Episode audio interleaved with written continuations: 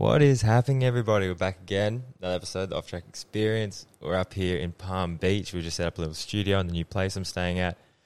Life is good at the moment. Life has been really good. A lot of uh, a lot of positives coming out of the move, and like a lot of motivation and like good people to be around and connection, and just in a really good spot in my life right now, and really enjoying all the new adventures and activities and sports and everything I get to do. So just been running on a bit of a high lately, and I thought, why not jump back into the podcast and start talking to people? Because when I'm in this mood or mindset, and then I try and talk to positive people, I think, yeah, I think anyone listening get a lot out of it. So I've got Cooper Chapman coming in today, uh, the founder of the Good Humans Factory. He's um he's someone I've followed for a while now, and kind of someone that I look is kind of a bit further ahead of where I'm at with my life. He was a pro surfer, and then he turned into this kind of gratitude mindset, holistic approach to helping other people, and that's something that I truly, truly believe is like a positive that can be shared with so many different people, and something I can see myself doing in the future. And obviously, racing is no longer the main focus, so it's been someone I've been following for a while and kind of looked up to with how how positive he is and how he carries himself through the world. So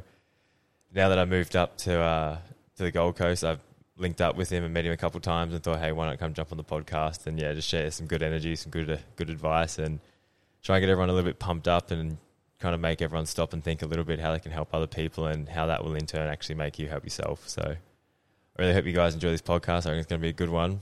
And yeah, here you go, guys. Cooper Chapman.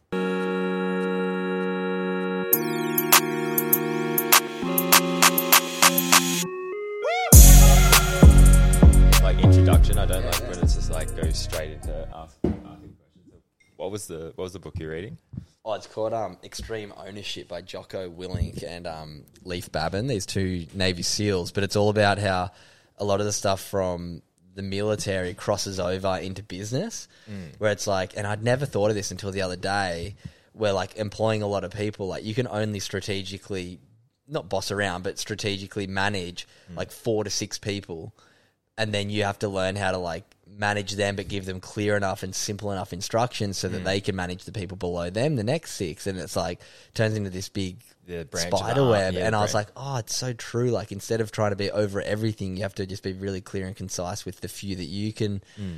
and then train them into being able to understanding like the key vision of the overall like business. So it's like i'm learning that now that it, you can't just give someone a job and expect them to know how to do it you have to like really train them to do it how you want them to do it Because it actually is hard to get prop like good help, like really good help, and like it takes years. I think it's like when you see mentorship or training, it's like it's not something that just happens. It's like years and years and years and years. And I yeah, I get the military thing. Obviously, you got like your general, and then it like makes its way down. But they each level of that just deals with the people they need to deal with, kind Mm. of thing. They don't really deal with the broad range of everyone. Yeah, it's like you have to learn perspective so much. It's like Hmm. you got to be like, oh, they're not doing their job. That's like, wait a second, maybe I haven't given them clear enough instructions to do the job that I want them to do anyway. So I'm like learning so much on how to take like resp- accountability and like take ownership of the downfalls of the people around me. That it's actually my fault for not giving clear enough instructions, not their fault for not doing what I expect of them. Yeah, I get you. Do you ever It's like? like, yeah, do you ever interesting. forget as well? Like you take yourself out of what it was like to be them in that time Mm. as well. Like beginning something new. It's like you almost don't want to do the wrong thing, so that kind of freezes you into doing nothing. Yep. And then you're like, well, you didn't tell me what to do. And it's like, oh, but you should assume. But like, but if I assumed it was wrong, then you'd be angrier. Yeah. So it's like that weird balance of like, yeah, knowing enough, but then actually doing. Yeah, I guess because you want to stand out as well, don't you? Like you'd want to, like, Well, and you that's and that's what the, it says in this book is like you, the people below you should never ask for for permission. They should tell you what they're going to do and why they're going to do it, mm. not ask like, "Oh, can I do this or should I do this?" It's like, well, I'm not employing you to ask me how to do the job. It's mm. like so it's like t- trying to train someone so that they can make critical decisions themselves mm. and then tell you what they've done and why, not can I do this or should I do this? Yeah. It's like, well, It's that ends up a- being you doing it yourself anyway. Well, it's more of a transaction that way, isn't it? Where it's like you'll get this, this, and this for this Mm. in a way. I noticed that when I do video parts and I'd go to like sponsors and be like, "Oh, you want to do a video part?" And they're like, "Cool. What do we get? Yeah. How long is it? How much is going to cost?" Like you, you need to give them like a structured document to say, "This is what it costs. This is what we're getting," and then like yes or no. Yeah. Mm. It makes it easier for them then. But if you say, like you said, "Oh, do you want to do something?" It's like kind of bit of open ended question there where you kind of don't have an answer. Like Yeah, yeah, yes, but what what are we getting? yeah. You need it? to show initiative. Eh? Yeah. But it's it's it's a, it's a hard one because you need to learn as well as a leader to teach your staff to be able to ha- make those decisions, so they're not scared, like you said, not pa- paralyzed by the fear of, am I doing something wrong? So it's like, yeah, learning to like run a business is fucking. There's so much more to it than you like think when you start. It's like, oh, I want to be the friendly, cool boss, but it's like I don't even want to be a boss. I just want like the people around me to know how to, yeah, have the same vision as me, and then it's all good. But Because you do see high achievers in business and like they don't stop. Like Mm. they don't turn off. Like they're always obviously they're at the top and they're wealthy and they've got all the things that you assume you'd want at that point. But like your brain is always going and you're always trying to micromanage, I guess, a million different things. And that's when a good leader only has to manage the like five people below them and have really clear concise sort of instructions to them and then they spread it down to their next people and then they spread it down. So it's like it just depends on the size but Mm. Yeah reading that military stuff like fascinates me. Like navy seals like the way that they can execute such dangerous and big plans like there's so much structure to it that you don't think. You think it's just like oh they just go and do this. It's like no there's like so many levels to everything Mm. And then I think even with them as well, like in the high pressure situation that they're doing them as well. It's like you're Mm. not only doing something so complex, it's like it's life or death situation you've got to be dealing with. Like Yeah. it's just say in our just say the podcast or something, you get stressed out about it, you might not get the views you want, which in return you're not going to get the money, but you're not going to die. Like, Yeah, it doesn't. like- it doesn't really matter. consequences aren't that high no, no, Yeah. not at all. Um, all right, we'll jump into it. So, I really like. I've been wanting to talk to you for a while, and it was I didn't really like know your backstory so much, and I still kind of don't. But I, I, I knew obviously you surfed and you're really good at it, but I didn't know the whole pro surfer thing. And you shared a clip the other day about, I guess, your identity getting built into that, and it was just something I really kind of resonated with because I guess you're further down the line of where I kind of feel like I'm going in a certain way. So I saw that and I was like, okay, I've, I've, I feel a similar way to that, and I see how you can view the sport you do or the thing you're good at is like your entire identity and like mm. life. And when that's taken away, I think a lot of, especially pro athletes, they feel a bit lost and don't know what to do. And I guess what I wanted to find out with you is, firstly, I guess how you got into becoming a pro athlete, and then kind of we'll move forward into the fact like once you kind of realized getting out of it, mm. and, what, and what your mindset was like when you entered it, and was like, this is everything I want to be and everything I want to do, and then like kind of the shift as that kind of went on. Yeah, no, it's a, a very deep question, but Yeah, I, I just love. No, I think it's cool where you started that. It was from you like resharing something that I posted, and it was really funny how that how that day panned out because I got to work and I work um, with my business, a Good Human Factory, out of the Fist Handwear headquarters at at Burleigh. And I was in there, and Sam Moore, who I'm sure probably some of your listeners might know, but Sam Moore, who's the owner of Fist, who's a great friend of mine, was like, "Dude, you've got to meet this guy, this friend of ours, Dean. He's going to be your new best friend. Like, I know, like you, and I know Dean, and you guys are going to love each other." And he's like, "Here, look, his name's um Dinos Mykonos on on on Instagram." And I was like, "Wait, he reshared something of mine this morning." And I was like, "Isn't it crazy?" And he's like, "He's Yeah. coming in later today." And I was like, "Fuck, how crazy!" Is like. Like you wouldn't have even known that I worked out of there. I had that no you were going to idea, meet. yeah. You probably didn't even know that I had anything to do with Fist even. No, I, until- I knew like I knew you- the Good Humans Factory and all that, but I didn't know you were based out of there. Mm. So when that happened, I was kind of like it was a bit of a trip, and also on top of that, so I didn't, I like know of Harry Bink, but I don't know Harry Bink. Yeah. and I listened to the Gypsy Tales podcast, and at the start of the Gypsy Tales podcast, he's like, "Do you know Dean Lucas?" Because they're talking about the Wim Hof, and I was like a big advocate to push Jace into doing that. And it was just funny that he brought up, "Oh, do you know Dean Lucas?" And then I listened to that the, that day as well after meeting Harry and you, and I was like, "This is a weird coincidence of like people coming together." in no this coincidences. It's a universe Oh, putting us all together, and you just moved to the Goldie. Eh? How good's that? Yeah, yeah, welcome. uh, yeah. No, finally up here as well. I've been wanting to do this since 2019, and it just like finally panned out now. And I've only been up here two weeks, and it's yeah. Mate. I'm glad I did it. Me too. I mean, I, I will get back to your question, but that's like me with like being a pro surfer. I've always had Surfing Australia has like the high performance training center at Casuarina, which I've been on scholarship since I was like 16 and had access to the facility and the coaches. And I'd kind of always had this, I don't know what you'd call it. I had always had this like, oh, I don't want to move to the Goldie. Like I grew up in Sydney's Northern Beaches, beautiful part of the world at North Narrabeen, and I was always like, oh, I can't afford to do it. Like, mm. oh, it's not really the place for me. Whereas looking back when I was in my early 20s getting paid good money to surf, that was what I should have been spending the money on, relocating and being mm. up around the training center and up here. And then when COVID hit and everything slowed down for my surf comps, that's what pushed me to change and move up to Byron and then Kingscliff and now the Gold Coast. And it was funny that it like wasn't even really for surfing that I moved up here. It was like not for surfing. And now that I'm up here, I'm like, fuck, why did I not move up here so much longer ago? It's so good. Yeah, I, I, I, I fully get that mentality of like when when you are an athlete and you do actually have the money to put it back into yourself in that sense of like being up like you should just put like if you're putting in investing in yourself in like obviously locations massive because it plays such a big mm. like especially here Like, the- Opportunities. yeah the opportunities that are here and the, the people and the environment the mindset and the I feel like when you're up here like you're driven to do more and it's not from anyone saying anything but it's just how people are mm. even just like getting up you go to the beach at 4 a.m man and it's packed with people like running surfing like just going and I guess back where I was from, it was a bit more of a. It's just honestly the temperature. The temperature plays a massive difference, and I think that just is like a good ecosystem for people to get up and get after it, kind of thing. Where like if it's you're up at the snow or somewhere cold, everyone's like, Yeah. just gonna stay inside and be by the fire. Well, it's, it's crazy how much the temperature affects your mood. Like you see people here, like you said, four o'clock or like between five and seven, you can get up, you can go for like a long walk, grab a coffee, go for a surf, bloody read your book, do your meditation, whip, breath work, and then it's seven thirty in the morning, and you've had like three hours of daylight to sort of get everything you need to do to fill your own cup, and then you can sort of get a, after the day. And I feel like that's a like lifestyle that we've now built into our life by living on the Gold Coast. It's um yeah, it's been a massive change, but I love it up here. But back to your question. um, so the identity So thing. we, we go off topic all the time. no, no, this fine, is great. I love it. Um, so yeah, I've, I've been a professional surfer for quite some time.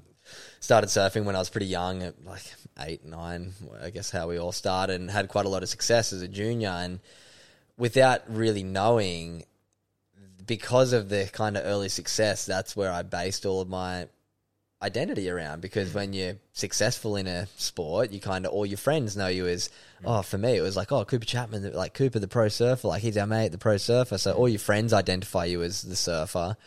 All the people closest to me, around me, my family, um, my local beach where I surf, like everyone sees me as a successful junior, and mm.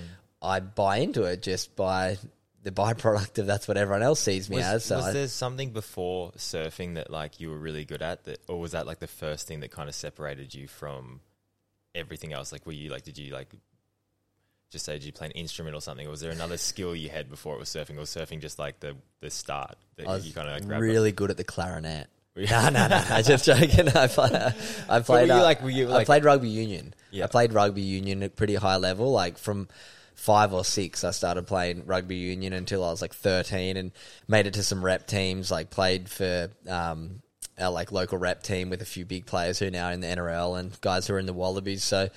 I really loved my football and did have a lot of success at a young age. So I was always just a hyper competitive kid. And then surfing came around and I fell in love with the ocean and that went from like team sport success to individual sport success is a bit different. That's I feel like once again your identity gets even more wrapped Yeah. in the um, individual and everyone's praising you, not the team, which uh, is something else I've noticed since kind of coming to the tail end of my sport is when you're an athlete, everybody around you is focused on you succeeding. Mm. Your coaches, you winning is them winning. Mm.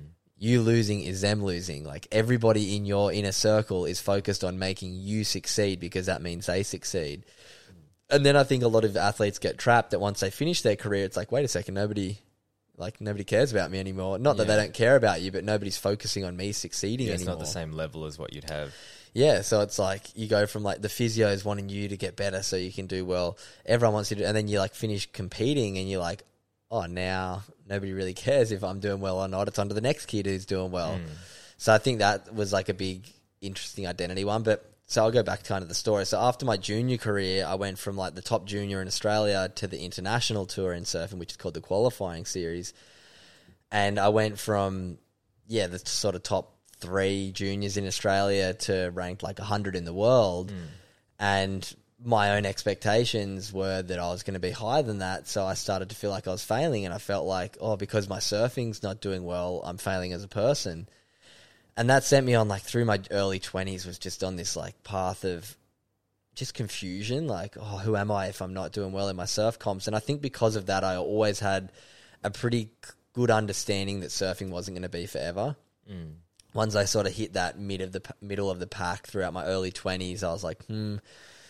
I was pretty real about it. I was like, I'm definitely not a world title guy. Like that's massive Did to you- get to did that you- level. Did you stop looking at just the experience of what you were doing as like something to pull happiness out of, or did you just kind of go fully result based? As like my results aren't good, so this whole experience is like kind of tainted in a way. Yeah, pretty much. And I think a lot of athletes do that. Like, I look back at my early 20s. I used to, like, go to an event in Brazil, surf, and lose in the second round on, like, the second out of a seven day waiting period event. And I'd change my flight and fly home. And now I look back at it, I'm like, I was, like, in beautiful countries all around the world, and I'd pay money to mm. leave early. Yeah, Like it's crazy. Like I just didn't understand that, like the privilege that I had back then. Whereas the back half of my career, where I started to, I think, mature and really understand the opportunity I had, I began to go like, wait a second. I can either be sour that I lost, or I can support all my friends who are trying to achieve the same thing as me and be stoked when they win. It's like, mm. do I want one chance to be happy when I succeed, or do I want ten chances to be happy when the ten best mates of mine who are just working as hard as I am to succeed succeed? It's like yeah, the mindset shift was so big for me, and I think it was a big maturity change. And for me, it all came when I lost my sponsor, which was a huge one for that identity thing. Of I was sponsored by Hurley for seven years, and then I had my best year on the qualifying tour. I think I got twenty third, and the top ten make it mm. out of like five hundred. So it's like I'd had a pretty good year. I was ranked like fiftieth in the on the planet in surfing, mm. and then my I think I was twenty three at the time or twenty four maybe, and my sponsor was like, "Oh, we don't think you're going to get to that top 10 spot, so we can't sponsor you anymore. We want to put you on the regional team and pay you five grand a year from 50. So I like mm. dropped like 95% of my contract yeah. and was like, yeah, we want you to be the regional guy. So my identity is all based in this pro surfer. And then my own sponsor tells me, we don't think you're good enough. Mm. And that was such a hard one to deal with. That was like a manager telling me, oh, don't worry, you, we'll find you another one. Like you're doing well. And then nobody else coming to the table. And that It was hard. like, eh? It's like the validation of what you think your dream should be is just taken away because someone else doesn't see it like you see it. but and then all the other people, like your friends, your family, they all think, oh well, he doesn't have a sponsor anymore. Like, in, like peeling those stickers off your board is a hard thing to do when you're so entrenched in it. And that was a tricky one for me. When I, that happened to me, I kind of had to make a decision. I need to make up fifty thousand dollars a year to be able to travel the world to chase this surfing, and I have to do it off my own bat now. So for me, that was like such a weird time. I was, Was that like, a motivator though? Because it was like I think you either have the you can go into that mindset of, all right, poor me, my, I lost my sponsors. I'm not going to do it. It's going to be harder, or you go, I'm going to prove that I can still do this. Was that something that you kind of felt the both sides of that? I definitely felt both sides, and I think you always hear people go like the mindset of like, "Screw it, I'm going to prove them wrong." Yeah. But I think there's always still that underlying feeling of maybe like they're right, maybe Yeah, I, maybe I'm not good enough. And to be honest, that probably plagued me for the rest of my career until I got to the point where I was like, even if I'm not, then who cares? I'm like, even if I'm not good enough at surfing, then who am I to not be happy? Yeah. I was like, who am I to not still live a fulfilled and happy life just because I can't go out and win a surf comp and make the sponsors and the fans happy? It's like, well, how do I still make myself happy? And that's what was a big changer for me when I was kind of right around when I lost my sponsor. My sports psych kind of said to me, "What are your values?" And I was like, mm, "I don't really know." And he's like. Well, if you, I said to you right now, what are your values? I was like, I guess like kindness, respect, honesty, those kind of three core key ones that we all hear and think of. And he said, Yeah, but how well are you living to them? And that made me kind of really reflect on my life and go, Yeah, maybe I'm not really like, like I res- uh, kindness is a value that I admire, but am I really being kind to people? Am I really being kind to myself? Am I mm. really being kind to the environment? Mm. And then it kind of sent me on this realization that I can kind of find fulfillment and joy in life without winning a surf comp. I can mm. find it in being really nice to somebody. I can find it in being grateful. I can find it in being mindful. I can find it in all these different ways other than just being successful as an athlete or being successful in my career. And, And- and this really sank in when you had this when, when the, like the kind of sponsors was gone was gone and you were with the sports psych and that was when it kind of when he asked that question that kind of made you step back and think about it deeper I guess Yeah, yeah, and that it's, that's from then. it took me definitely took me like a year or two to really start overcoming those internal voices of like, no, you're not good enough. Oh, uh, to being like, wait a second, you're traveling the world surfing. There's 99.999% of the population would mm. trade everything to live the life you live and mm. you're traveling around unhappy. Mm. Like what's what, like what am i doing wrong here? And then one of the biggest things that changed for me was gratitude. I started to like get to locations and be like fuck how good's this i'm like going surfing for a living i'm doing competitions and getting paid money to ride a surfboard like i've When won when you- whether you i win or yeah, not i've won When you say it out loud like that, and especially sometimes I'll tell people what I do, and like their eyes will light up because they'll be like, "That's like that's the dream," and I was like, "It actually was." and they don't like, care if you win or not Yeah, exactly. Like you're already winning, man. Like just the fact you get someone else is paying you to get on a plane and go across the world for free. Like just that is a win. Mm. Like that is a win. And, but so often we complain about, oh man, I got this long flight. It's like you start looking at at all these negatives that come from it. When once upon a time, like I remember when I first went to Europe to race, dude, I couldn't sleep. I was like, like you're antsy. You want to like you want to go, and then over time, obviously. Through a million different things, it kind of becomes something that almost becomes like a chore. Yeah, and a job. Yeah, and you, then you lose that gratitude for it, and you don't. So I think that's like you just need to stop and actually. I guess that's the whole idea of mindfulness and gratitude: is stopping and actually really thinking about where you're at. And like you said, almost how many, not even how many people would give to be in that situation, but how much your younger self would give to be in that situation. Mm. Like you think, I always think back to like 14 year old me or 13 year old me, and I was like, he'd be pretty damn pumped of where like I've gotten to and what I've done. So I'm like, be happy. You've you've achieved the kind of dream in that sense, and you've done it in a way that you wanted to do it. So it's like you're already winning, and then the rest is just a bonus kind of thing. yeah, like now I look back at it, and I'm like, oh, I wish I got onto the like for surfing. The kind of goal is to get on that top 32 in the world. That's like the hmm. elite of the elite, and I never got there. And it's something that for a long time I was like, I felt disappointed. But now I look at my surf career, and I'm like, from the age of 14 to the age of 28, I traveled the world and went surfing with guys. Like it's ridiculous. Like, and I'd like people spend their whole year working on a job site to save enough money to go on a two week holiday. Like, I was going on six to eight months of travel a year. Like, I won. Like, why, why, why do I look at it like I didn't achieve what I set out to do? Like, not everyone's going to be the world champ. And what I began to realize towards the back half of my career without like to not get disappointed in results is if I give it my absolute 100%, it's just me versus me. Like I can't control how good other people do. Like if I put in enough work that I'm happy to lose, then that's mm. fine. But how good's that feel? It's almost letting go. Like once you get to that point where, if you know you're gonna, if you give hundred percent and it doesn't work out, you've got to be happy in the sense that you gave hundred percent. Like the amount of times where I'll crash giving hundred percent, but that was my hundred percent. It didn't work out, but I gave it everything.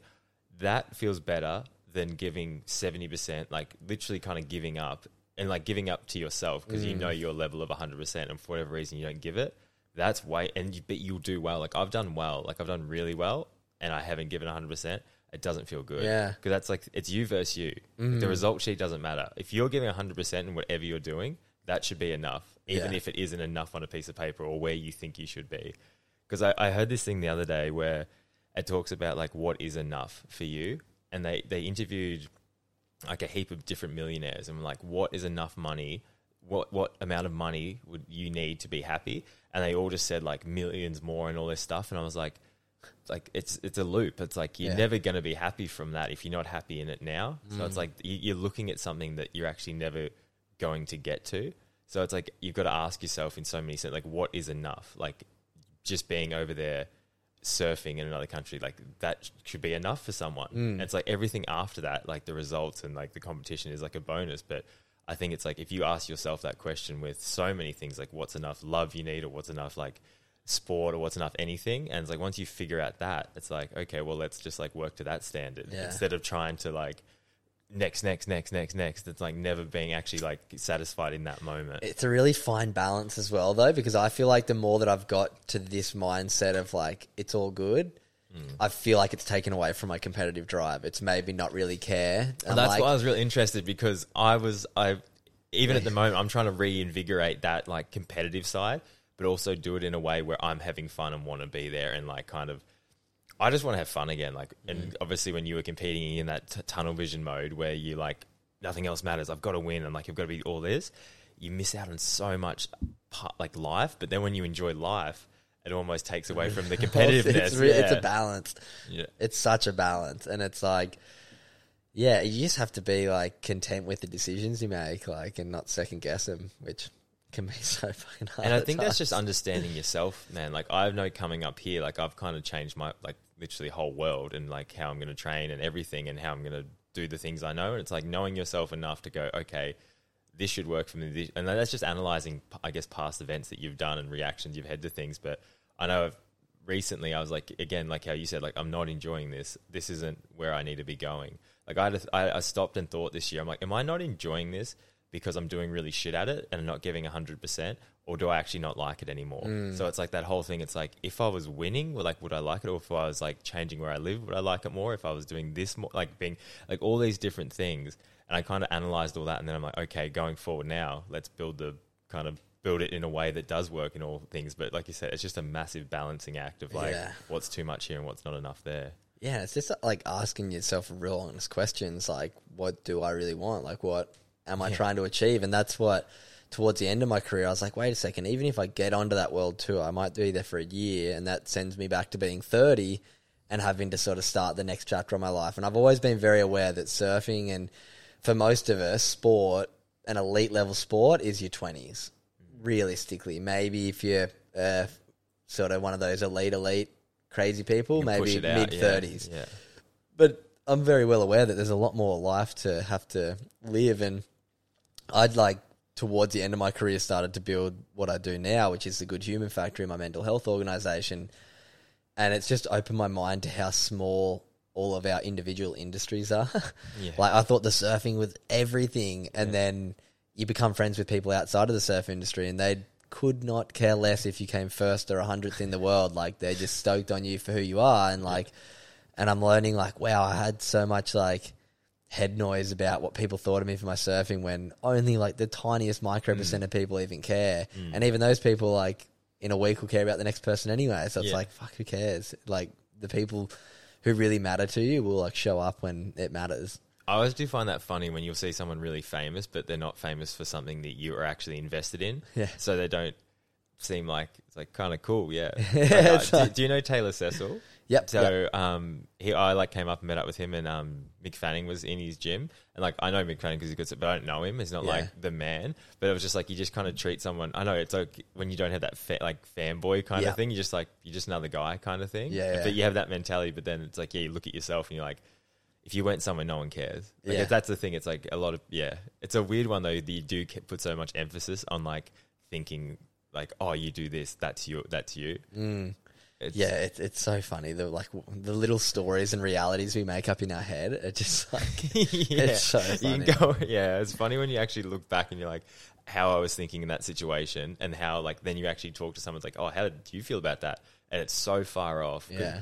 I think it's the whole thing of like you trying to come up with what people think of you or what people want for you, and it's like everyone's got a different version of who you are. Mm. Like Cooper Chapman, you'd have like thousands of different versions of you that live in other people's heads, and like you're never going to live up to any of them. So it's like just be yourself, and that's going to be the best version of that. Mm, it's so true. It's it's so weird the way like I'm learning so much, and I feel like we have very similar like critical thinking brains when it comes to like sort of questioning everything and trying to understand why we are the way we are and stuff. But it's just so just continually evolving. Like, I'm so inspired by the quest of continually like learning. Like Mm. I feel like that's the most important thing to just like be so curious to everything. Was that one of the reasons? Because with the Good Humans Factor, you obviously run your own podcast and stuff. Is that something that you felt like you're almost start like I for me anyway with this? It's like you learn so much, like you get so much connection with people, and like you say, you don't normally sit down and have a, a one, two, three hour conversation with someone. And then if you can touch on points about mental health, it's like a real like you're you're learning not only, but then you're sharing that knowledge and like a, a massive positive I see, and like. I'm trying, to, trying to work out how I question this, but it's like that was that a thing you went into knowing like, hey, I'll do a podcast that'll help me grow as a person and like help obviously grow the business at the same time. Yeah, initially the reason why I started like the podcast with my business is I knew I had such an incredible network of people around me. Initially from surfers because when I started the podcast I was still hardcore competing, so I had like access to all the top surfers in the world because they're all friends of mine. Um, It's odd how like it's very similar. Hey, like Yeah. you've just done the surfing side of things, and it's just like um, I'm being the mountain bike side of things. Yeah, so I started with that. And why I wanted to do it was because I understood that we all had such different stories and we can learn. Like when I started trying to find what my values were, my sports psych recommended me to read a few different books. And one of the ones he recommended was Open by Andre Agassi.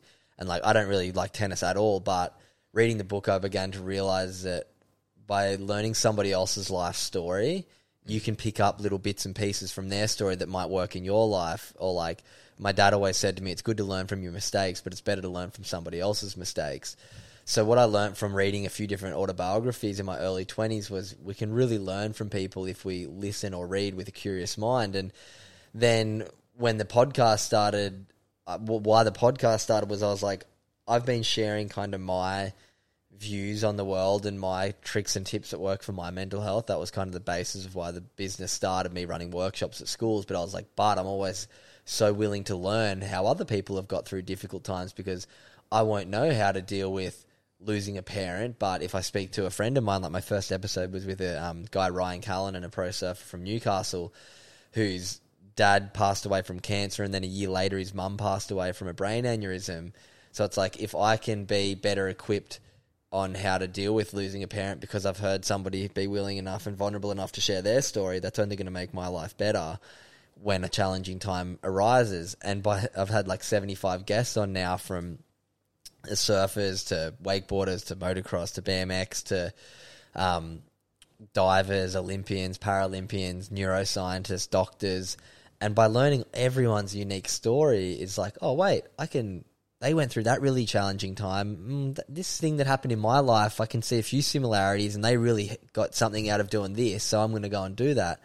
So once I started having these conversations, I was like, this is amazing for me to learn. But then recording it, it's like I have thousands of people every single week now listen to the podcast. It's like, I think like last week I did like 15,000 downloads. It's like there's 15,000 people who have maybe learnt something from somebody's story.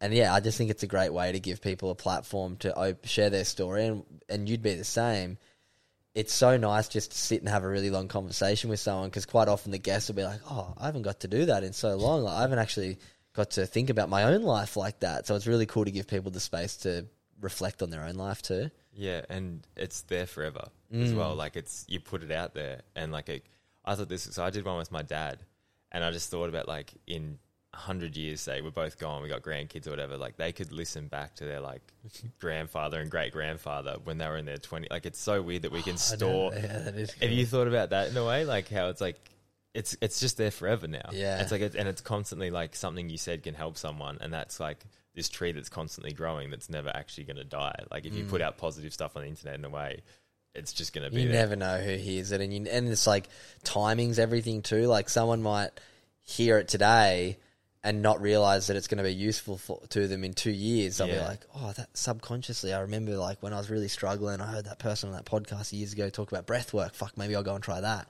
So it's just like I just love it. It's so nice to like networking, meeting people, and getting to yeah, just give people space. Is so it feels really good because I feel like it's like in general life that connection that we have with people and that sort of one-on-one environment is evaporating. It's like disappearing from life. Mm, yeah, it's getting less and less. Mm. Do you find because I it, this changed something for me when I did I did a podcast with Jace from Gypsy Tales, Yeah.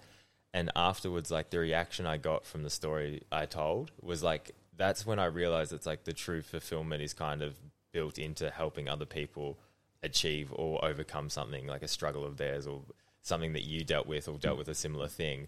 And the reaction I got from that and how I felt was like, oh my God, this is like, this is the best feeling I feel like I could feel. And that was just from helping people and through, again, sharing stories of what I learned. And for me, that's, I guess, why I've been so attracted to this because I know this can is like the building blocks to like true fulfillment and happiness. Mm. And I was wondering for you, do you f- feel similar to that? That like you've can only, I think, like from achieving an own goal, you can hit this level of happiness, but almost by helping someone else achieve their goal, it's like this compounded effect where it's like I don't know, I just feel better if I can like win with someone else or help someone else win. Well, there's actually uh, there's good science tied into like what you're talking about because with the good human factory what i do is run workshops at schools and one of the things i talk about is kindness and when we're kind or when we do something nice for somebody else it releases happiness chemicals in our own brain. So it's like this weird paradox. When you're kind to somebody not only does it make them feel good but it makes you feel good too so there's like science behind what you're saying there so when somebody like says to you, "Oh, thanks, I got so much out of your story," without you realizing you're doing something kind for them, which then makes you feel good. So absolutely, like th- they talk about, I don't know where I read it, but there's like this idea of like two mountains. There's like the first mountain you climb for your own fulfillment, which is kind of like both of us in our athlete sort of career. Like we're mm. chasing this mountain to get to X, Y, Z sort of happiness and fulfillment. But then once you um, have climbed that mountain, you realize, well, the top of this mountain, there isn't that much here. It's trough. a pretty lonely place, but then, and you're doing the same exactly while we're sitting here right now doing this podcast and building something post career. Is it's like there's like the second mountain to climb is for service and realizing that by doing nice things for others and from what you've learned on that first mountain, sharing it for other people, that's like the second mountain to climb. And that's where you really start to get fulfillment and feel that purpose. And that's what I've really felt with my business is the good human factory stemmed from a place of wanting to give back and do service because I'd had some family history with mental illness. My, um, I lost an uncle when I was quite young to suicide. I'd watched my dad suffer quite a bit, so I was always very aware. You know what, mental health need, is going to be important to me. So that's why I, through my twenties, feel like I was pretty forward thinking and curious. How can I improve my mental health from talking to the sports psych, learning about this values thing. So I was always very curious and sort of putting things in place to take care of my own mental health. And then my younger sister was in her last year of high school like three years ago, and within a fortnight, she lost two friends to suicide. And I was just like, fuck, I need to do something about this. Like, we all, suicide's so common now, we're all affected by it, and we all chuck that Instagram tile up every now and then or try and tick that box, which there's nothing wrong with that. It's all raising awareness. But I was like, I need to do more than this. Like, fam- mental health has been something important in my family. It's something that I've had to take care of.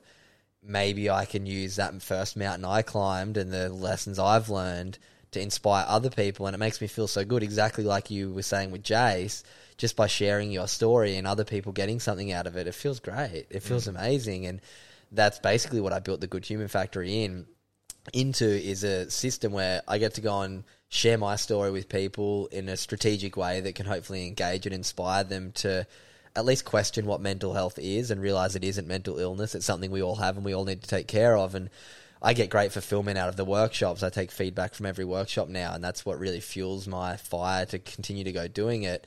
Every time I do a workshop, I get every student or every corporate to scan a QR and takes them to a little feedback form. And not only does it make me feel good, it's a great way to improve as well. It's like, oh, mm. you're always trying to be hyper analytical of yourself on ways to improve what you're doing. Mm. But yeah, through the workshop, that's one way. But then as well, like you said, podcasting is amazing. I've been so lucky to have built a pretty strong audience now that every day you get messages that you don't even realize mm. by just your words and your vulnerability and your willingness to just to be open and find ways to articulate what you do and how you're feeling can help somebody else. Like there's no better feeling, like you said. It's like everyone's had that feeling of doing something nice for somebody and getting recognition for it.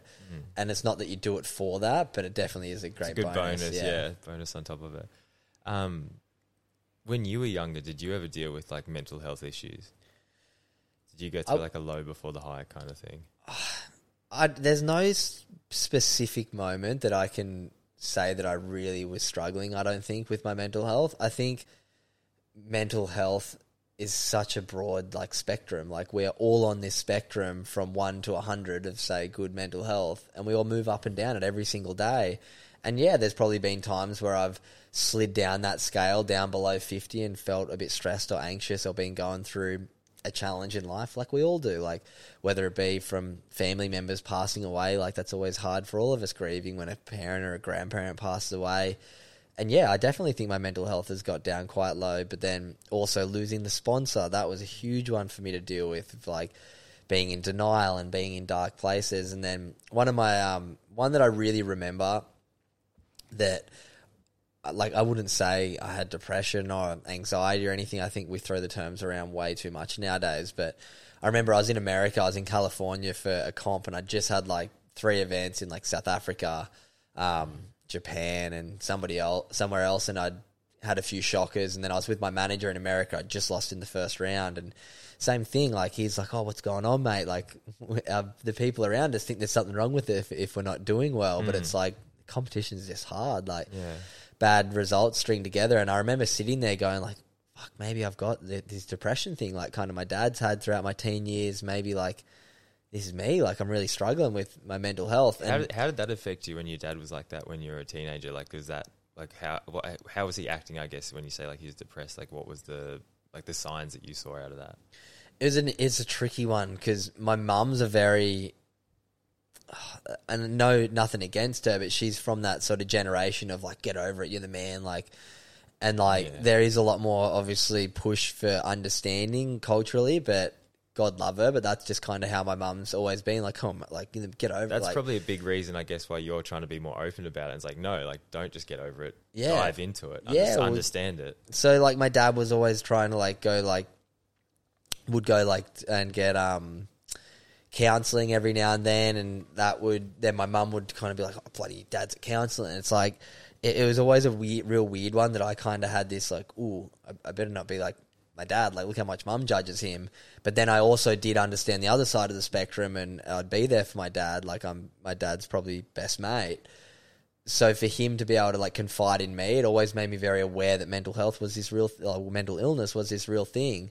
So I'd see him kind of, yeah, like he struggled a bit with like alcohol throughout while I was a teenager. Like I used to like when I was 15, 16, 14, get on the beers with him at like our local board riders and he'd get messy and like that would turn into fights with my mum. So like I'd seen sort of the negative effects of depression and uh, alcohol addiction, but then from like 10 years ago, my dad hasn't had a drink. So that's And was a seen the, and you've seen the positive impact of huge changes for him. Like that just changed everything for him, which has um been really cool to see. But yeah, just watching that, I think just gave me this really good awareness of both sides of it. That mm. there's going to be people who don't believe in it. That there's going to be people who really struggle with it, and how do we basically like? And that's why I'm so proud of what I'm doing. It's like how do I make mental health cool and make people like us sit around like two, you know, what I mean successful athlete, 20 year old dudes that don't have to sit around talking about mental health, but talk about it in a way that's not this real scary thing. It's just like, well, when you're having a bad day, when you're struggling, what are some things that we can do to move forward, not just wait till you get to a point of struggle and then go, oh, I'm depressed, and then go to a mm. farm, to go to a doctor and they go take these pills. Mm. It's like, well, if every other part of your life is out of balance, of course your mental health is going to be out of balance. If you're not eating right, if you're not sleeping right, if you're not exercising, if your relationships are shit, then your mental health is bad. It's like well, you don't have a mental health issue, you have a lifestyle issue. So um It's Yeah, so I crazy when I talk to like parents or something about their kids racing, and they just ask them simple questions because they're like, "Oh, how do I get faster? How do I get faster? How do I get faster?" And you just ask them like, "How do you think you get faster?" And they're like, "Oh, you'd probably eat right. You'd probably like do this and like stretch all the time." And like they would like list out all the all the things they need to do. I'm like, "Do that kind of thing." It's like you, we know, we know what we, just want to do. find a shortcut. We Yeah. always just want to find a quicker and easier way to do it to not have to do the work. It's Yeah. like no.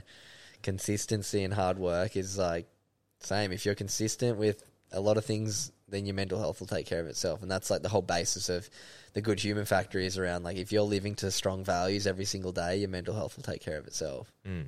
And I find that interesting when we talked about because I guess my big push for, I guess why I enjoy talking about mental health and like because I went through it, so that was like the big push, and then how I came out of it, and then what I'm doing, and like you kind of see the steps, and I was like that worked for me, so that could probably work for someone else. Mm. This is what I did, and I'm, obviously I feel like I've got like a good reaction. It has helped people, but Yeah. listening to your story, it was more you were seeing it from both sides with the parents. Because I know like we norm- we strive towards if we strive towards things that we want to like overcome and it just comes from trauma as a kid pretty much. Like it's so much trauma that's based around childhood is then like in the future you want to overcome that. Like i hated public speaking and i hated talking. I actually like when you talk at schools that's something i'd like to do in the future. That was mm. another thing that i saw.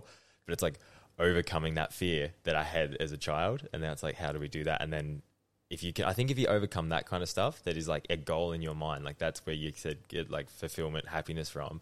But it's like putting yourself out there and actually like going after it and kind of like squashing that trauma. Like you can Mm. you can obviously like there's always things that are going to kind of hit a certain way, but I think if you can dive into it Mm. as an adult, it's going to like l- like lessen the like, not even pain, but like stress. Um, I guess I don't even know what else you tie up into it. It's um, it's weird how trauma affects you. Like it affects it. yeah, it's your full makeup. Yeah. Like Yeah. I, I've I've got a thing that because when I was younger and like I love my dad so much, like he was awesome. But when I was a kid, like I'd have a book and I'd be like reading, and every now like if I messed up a word, he would kind of like smack the book on my face, like not hard, aggressive, or anything like that, but just like no kind of thing, and like that added this trauma into my like brain that like I linked that with reading, so I hated reading, so I'd never read because of that thing. And I'd go to school and I'd get like nervous when I had to read and I'd stutter and I'd like fuck it up.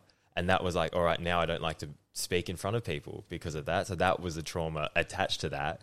And this went on until I guess I I wanted to overcome it. And then I started to try and like do the podcast and speak. And then when I got into racing I was like could be like I don't know you have to speak in front of a camera or other mm. people. And it like gave me the tools to then get better at it. And then I was like analyzing myself and realized like why didn't I like reading? And why did that was something that was always a fear. And I linked it back to that. And I was like oh shit. And I talked to my dad about it. He's like yeah I'm so sorry I did that. Like that wasn't obviously but that's But he that- didn't know either. he That's didn't the know thing. either he didn't have any because it wasn't like he was like it wasn't like when I say hit He with thought it was book- funny, like, you yeah know, yeah he it just was thought it that was, was- yeah it was yeah. a childish thing like it wasn't like he was beating me with a book but it was we like just don't enough realize where and- our traumas really come from sometimes. and how far that can link forward. But then it's like I overcome the trauma by speaking in front of people and doing the podcast, and then like the happiness I get out of that because I've like transformed that trauma into a positive. It's like I always say, it's like w- whenever you've got something super negative in your life, it's like you need to look at that as that can have the polar opposite in a positive way, but you just don't know when that's going to be. Mm, rather than just push it to the side and like Yeah. that's just like the whole like that's just me is like such a interesting like cop out Mm. i read this book recently um oh what's it called it's by this chick called dr nicole lepera she's like the holistic psychologist this chick from um, america but there's this one chapter that fascinated me and she talked about the idea how like and i'm sure you're very much on this level this idea of like you're not your thoughts like Mm. we have like 80000 thoughts a day and like 70% of the negative like it's crazy if you like talk to your best friend like you talk to yourself it's crazy Yeah. but then she goes on to talk about this idea that you are not your self beliefs either. You've only created your self beliefs from something that's happened. It's like you can also choose that, you know what, maybe this isn't my self belief. Like maybe this isn't my trauma. Like you can choose what you want to be moving forward. And when I learned that, I was like, oh, it's so true. Like I always used to say to myself, oh, I'm not a runner. It's not good for my legs. Like I'm a surfer. It's good. My knees get smashed.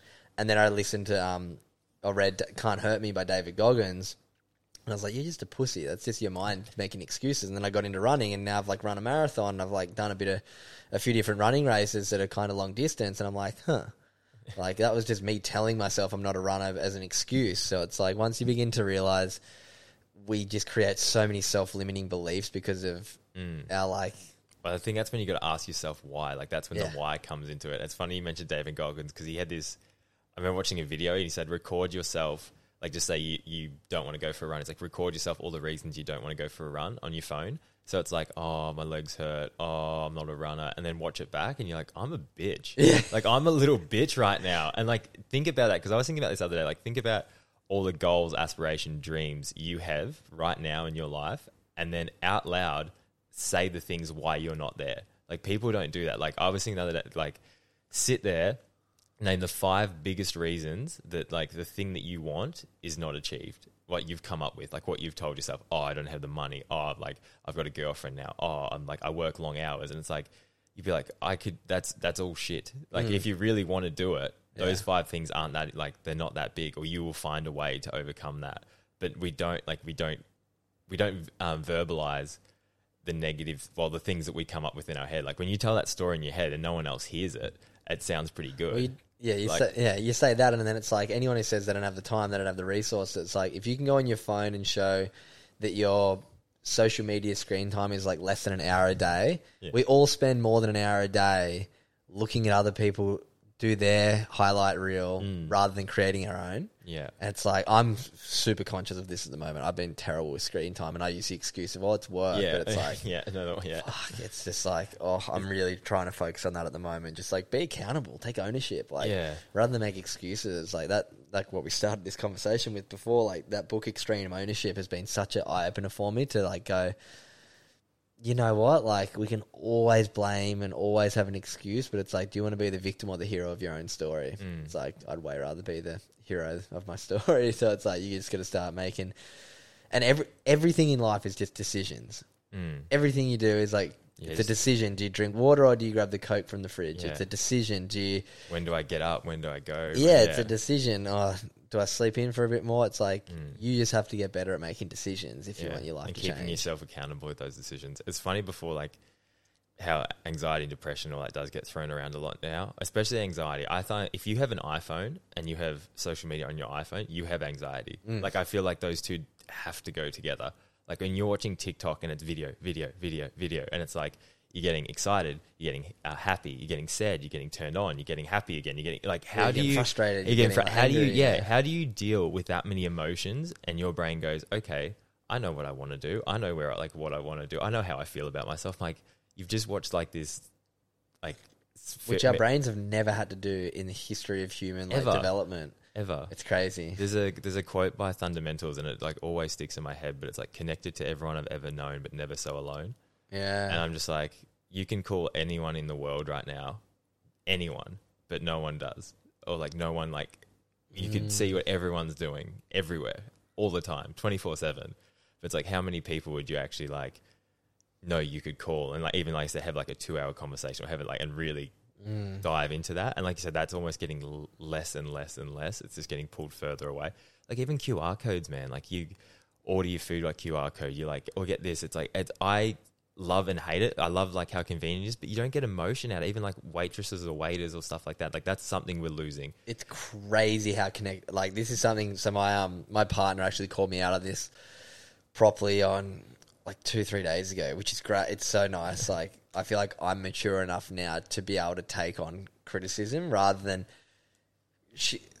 I'll give you an example. So we were talking. It's it's kind of it it overstems more than just the um the phone thing, but basically it's just attention. Our mm. attention span's ridiculous. Like she'd be like trying to tell me about a present that she's getting my sister, and then I was like, "Oh, look what I'm getting!" And like I'd always want to take the fire away, and she mm. called me out. She's like, "Look, you, I can either let this keep going and let it fester and resent you for it, or I can be honest with you here and be like, you actually do this quite a lot. You cut me off and blah blah, or you'll get out of your car and you'll before you like shut your door, you'll go on Instagram quickly. And I'm like, and she's like, I just watch you do it all the time. Like she's like, I'm not judging you. I just think it's something that I'd want to know if I was doing it. And I was like, it's so hard to hear that from someone. But then I was like, you know what? I'm going to try and be conscious that I only need to go on my phone if I'm sitting down and I can be present on my phone rather than just like, I'm literally like get up and walk to the toilet and between standing up from the couch to walking to my bathroom, I check Instagram. It's like crazy how like Mm. It catches you quick, man. Like it get as soon as and then as soon as you start producing content that people are really resonating with, and like you're getting likes, you're getting comments, you're getting validation, you're getting little happiness, little happiness, like that kind of thing. You get so hooked on it. And then as well, like I yesterday went for a walk just to get breakfast, and me and my chick like jokingly were like, at by the end of it, we are like, how many times would have we used our phone? And it was like, so we get to breakfast, and then you had to like, you could, we didn't have our phones, we just like left our phones. And there was like the QR code to order food, so we had to like go up to order, which was a minor inconvenience. And then the food looked beautiful, and she's like, "Oh, I don't have my phone to like take a photo of it." was it mi- And- was it minor inconvenience though? But did you enjoy like the Oh conversation? yeah, That's what I'm it was saying. great. I went up and I ordered something out of the window because I saw it and it and you had great. a connection with another person. Oh, I loved every moment. And then we like sitting there and we're talking about something and about something that had happened. And she's like, "Here, I'll show you a photo." Oh, I don't have my Yeah. phone. So it's like it's literally turned into our phones are like a, a hardware piece of us now Mm. that we use as an extension of who we are by showing people something, by Mm. booking something. Like it's turned into like yeah, when I saw that, when I thought about that, I was like, holy shit, if I don't have my phone on me, it's like a piece of me is missing because I can't like book something in, I can't do this, I can't do that. It's like crazy when you start to realize. And then you look around how many people aren't present eating because they're on their phone and it's like when are we like how conscious are we all with how much we're using our like devices it was super interesting when i saw that i was like fuck it's so true like Mm. And because I've got a, a timer on my phone, but as soon as it runs out, I just click next. Like it's not even a yeah me too i've got 30 Yeah. minutes on instagram mine's normally done Yeah, by like it's almost nine like in the morning It's al- yeah, exactly. It's almost like I hope it, like if you get it later in the day, you're kind of like, oh, that was good, but Yeah. like it doesn't change it when it comes up. I just go next. Mm. It's weird, man, because you just miss so much. Like you miss so much when you're out somewhere and like these experiences and actually connecting with other people when everyone is just looking at their phone. yeah I've And got that- this idea that like we're like, you know, this whole AI thing. It's like we're in sense like. oh, i'm gonna start using it. it looks so good for writing copy do, do you reckon we're just kind of create like our own god in a way, in a sense? Because like I look at like AI as being like somebody who knows everything all knowing, all hearing. Like, even our phones, to a certain extent, is like this version of like what we've created. Like, yeah, just knows everything, knows everything you've ever done, hears everything you ever say, is always with you. You feel like is then connected to it, and then like if you put that to then it knows how to like understand itself. It's a fucking. it's scary It's a scary time, man. It's like I there's a, this app that I use for my podcast to do the captions, and it auto ca- like it auto captions, but then you like save it, and in your folder it auto um, titles it all, and it's AI because it like literally like spits out this like beautiful title that's listened to the podcast to the excerpt. I'll show you right now. I'll give you an example. oh mate, you got to link me to this. Yeah, I get it. So like I use this app sh- app called Captions. So I like did a um a few recently, and like one of the things was like my mate talking about his business or something, and then it's like the tips and tricks of starting your own business. The, and then like my sister's friend who's um partner passed away, and she tells this like five minute long story about her partner coming back through um, their dog at the funeral, and the Uber driver sort of being a um, clairvoyant and coming through him, and then it auto captioned the title "Chumpy's funeral and the mysterious Uber driver." It's like, and that I didn't it- write the title. How does it know that? Like, It's crazy. It's like, like, what level? Of, like, how's copyright going to work? Hey, oh, there's gonna. It's like I've been looking at. it. I've just been. I've been seeing stuff pop up the last couple of days where I'm like, it's just perfect to be able to like summarize and do your marketing and stuff. Like, Mm. but scary. you could put. It's scary where it's going. oh man, you know we're talking about like getting people to like um do work and help produce the podcast. It's like you just wait a couple of years and just just type in do podcast and they'll just Yeah. sort out the rest. Yeah, just drop the audio in and be like, edit the podcast, make it sound good, make it look chop all the clips, everything. Oh man, that's crazy. Um, yeah, I was gonna go back. So when um, you've obviously finished surfing and you put like pretty much all your eggs in, well, not all your eggs, but like going into the Good Human Factory, where like what is do you want to grow that? Because you're obviously talking about now like getting people to start work for you. Is that this thing you want to keep growing? Because I saw you want to do um, retreats and stuff in Bali. Do you just want to kind of keep growing this, get like more people working for you, more retreats, more just like where do you see see it kind of going? yeah, the Good Human Factory's been cool. Like, I love the idea of like sort of being an entrepreneur and the idea of creating more than one part of the business. Like initially, it started with, all right, I'm just going to go to schools and do workshops. I'll just be Cooper Chapman. Started this Good Human Factory thing. I'll come do workshops. And then it grew into like the podcast because I was like, this is another way to spread the message. At the end of the day, the like core mission of the business is to challenge the way people think about mental health. So there's many ways that I can do that. So it started with the workshops. That's kind of grown now to like this year. I went to like I did 50 workshops at 30 different schools and like 25 corporate ones with 20 corporates. So like that's starting to grow. But then also the podcast is like really starting to grow. Um, the merch is like another sort of avenue that I really want to start to build. Um, then I do like ambassadors, like a bunch of like the top athletes around the country, sort of help me spread the message of. I just feel like so many of the mental health charities come from such a place of like mental illness, and it's like I feel like if we really want to start to change, we need to make mental health its a category, which it should be like health. You know what I mean? Like yeah, health and well being, like your mental health comes under that category, not illness and mental illness. They're like different things.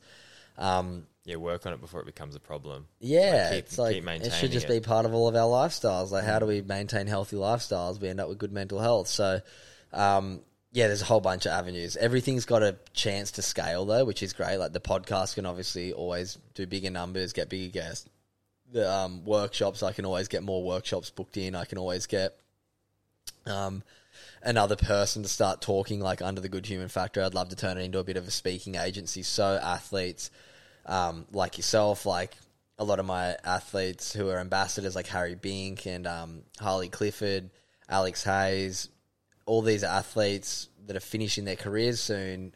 Same thing, are going to get pretty lost, and I because I, know that feeling, like I knew, like fuck, what am I going to do? Now I've created it, so I want to create a pathway for my ambassadors to be able to come and do school talks or corporate talks under the Good Human Factory because now I understand how hard it is to build that credibility and to mm. develop the skills and the structure to be able to present. So that's kind of one of the ideas. But then, like, yeah, retreats is another thing that uh, I'm um, launching next year, doing like our first retreat in Bali in July, which will be super fun.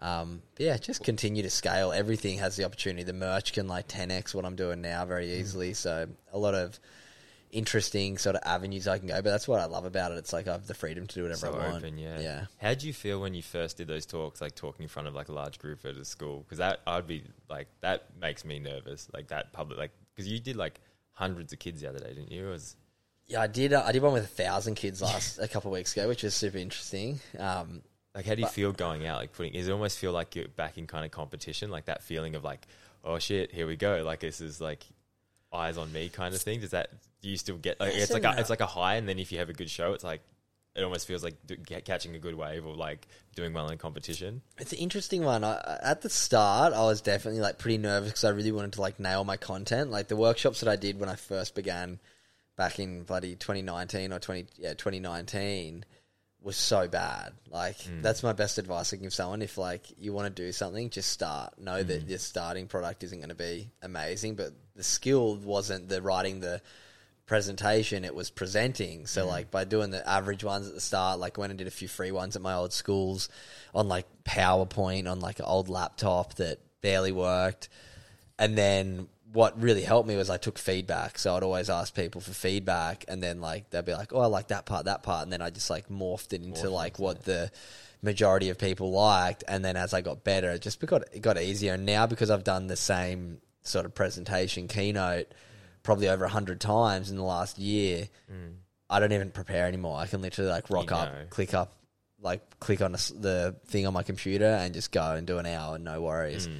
And um, because of that, it makes it a lot easier. Like now, when I do a big group in front of a thousand people, I don't know. I, I was never a good speaker. I literally like never was a public speaker at school. I always enjoyed kind of like you said when you started getting on podiums and stuff like the speech. Like I always mm. enjoyed trying to tie words together. But it was funny. I actually when I was like probably about 19 I, w- I was on like a trip with hurley and the team manager at the time we went out to a dinner and there was a few like sort of big wigs there and I tried to tell a story, and I think I got like lost in the middle of it, and just completely butchered this story. And the team manager told me on the drive home, like, you shouldn't tell stories anymore. You shit at storytelling. Yeah, and then, so I think that was one of those traumas that yeah. I had for ages, and I never like would say stuff if I was out to dinners. Like I'd always just keep it to like minimal. Yeah, and I think that was like a bit of a driver that taught me to be like, fuck, you know what? Like the only way I'm going to get better at storytelling is by doing it, not by not doing it.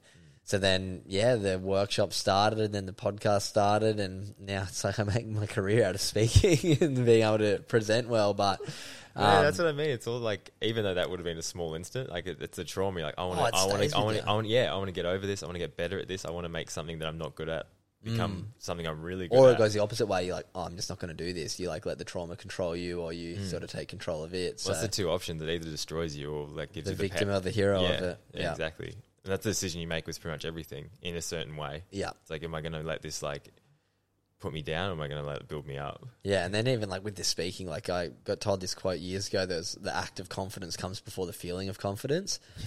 And that with public speaking, you could not have a better quote. It's like if you're up on stage and you're not feeling confident and mm. you just like act like you know what you're saying, like nobody out in the crowd really knows. Like it's mm. just in your head that they think. Like yeah. I've had ones where I've come off and I've been like, oh, I didn't really hit my good points, and mm. people have been like, wow, that was the most amazing yeah. talk I've ever seen. So it's like, just act confident mm. and.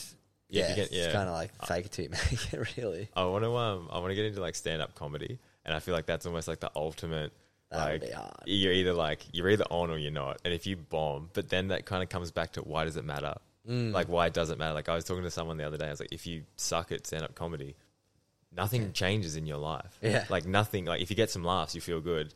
And then if you don't, you're like, eh, well, okay, we'll try again, kind of thing. It's like that resilience to get back and do it. But yeah, if you bomb at something, it's like I think that's just such a you're either good or you're not. Mm. Like it's no kind of in between game. Like you're funny or you're not funny. So it's like even if like you're pushing a good message but you don't deliver it properly, you're still pushing a good message. Where if you're not a funny comedian, you're just like you're just not a funny comedian. Yeah. But Fuck, it's so funny. I have like a couple like sort of little humor parts throughout my presentation.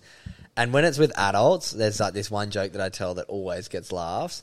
And then when it's with kids, like crickets, it's Yeah. like it's so hard to like try and crack a joke that doesn't get anyone laughing at it. I just laugh at myself now. I just go like, well, clearly I'm not that funny. but I guess it's such a different like how do you be funny for kids and adults Yeah. at the same time?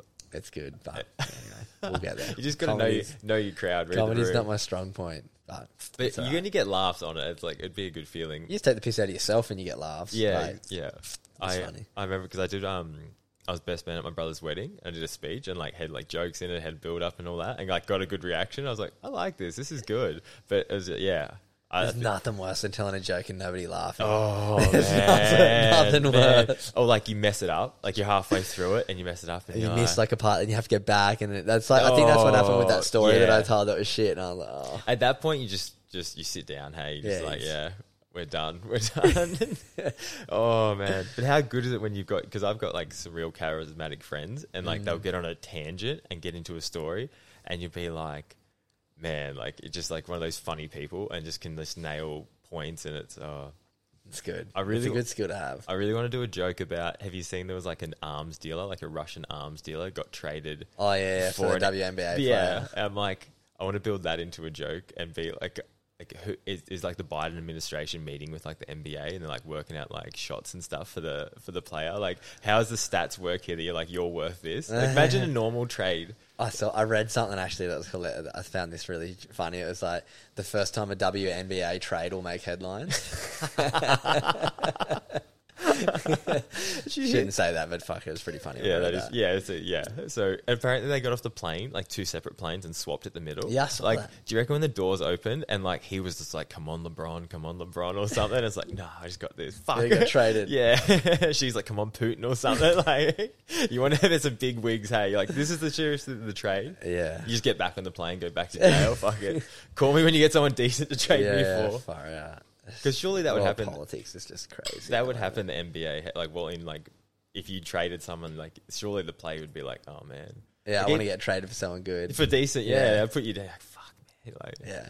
does that happen like on surfing very often? Like, where like sponsors will flip to like different surfers? Is that like A a little bit. There's definitely like negotiations where it's like two people that they kind of have the budget for one person, and you got to kind of work out who they're going to go for, or like brands will like get rid of like two or three of their like middle level guy. That kind of happened with Hurley when I was like towards the end when I like got downgraded. Hurley got was owned by Nike and then they got sold to like this other company and there's all these massive restructuring and that was kind of like where mine kind of disappeared. It was like, oh, we're going to put all our money into top guys, but mm.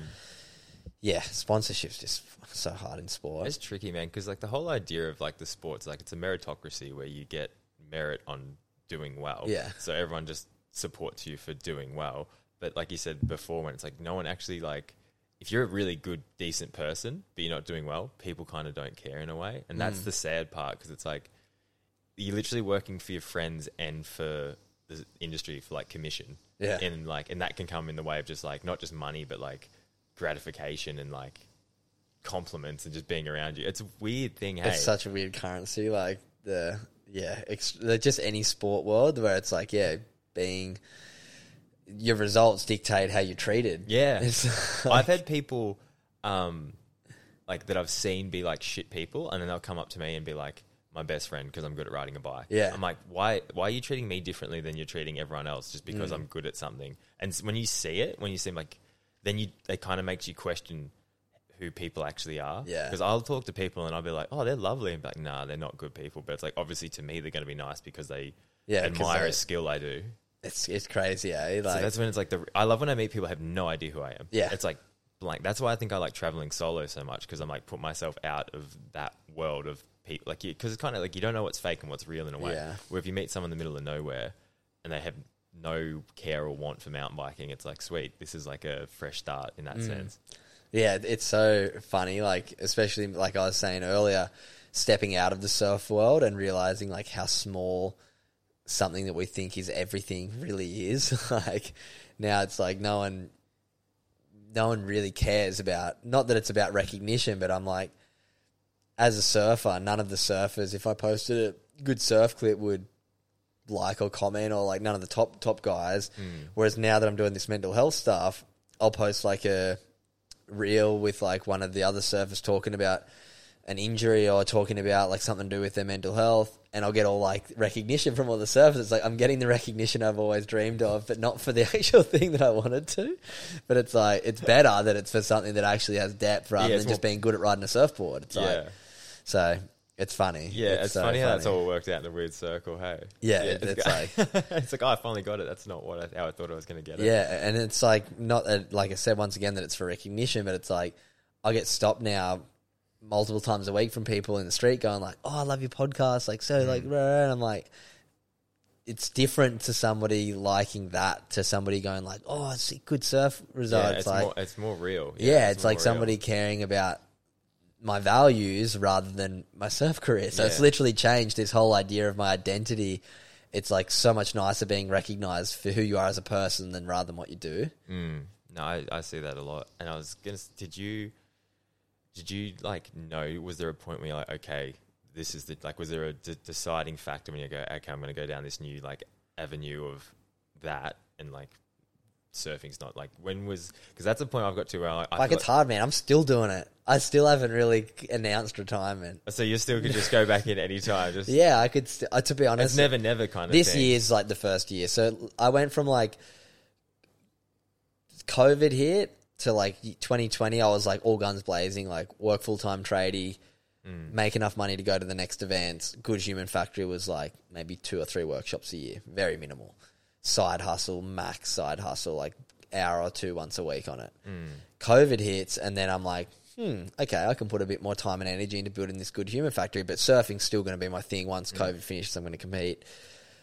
2020 finishes, no comps are on. 2021 starts, we do like a regional tour, and I'm like still hell bent. Like I'm training full time at Surfing Australia. The first time I've ever really like put in the 100% training regime for surfing. So 2021, while the Good Human Factory is starting to pick up some momentum and look like, oh wow, I could maybe make this into like a, an option of a, a business to work into next year. Um, but I'm still focused on the surfing. And then 2021, I got not lucky, but I did well in like this last regional event at Kingscliff or like Cabarita, which qualified for me for the international tour.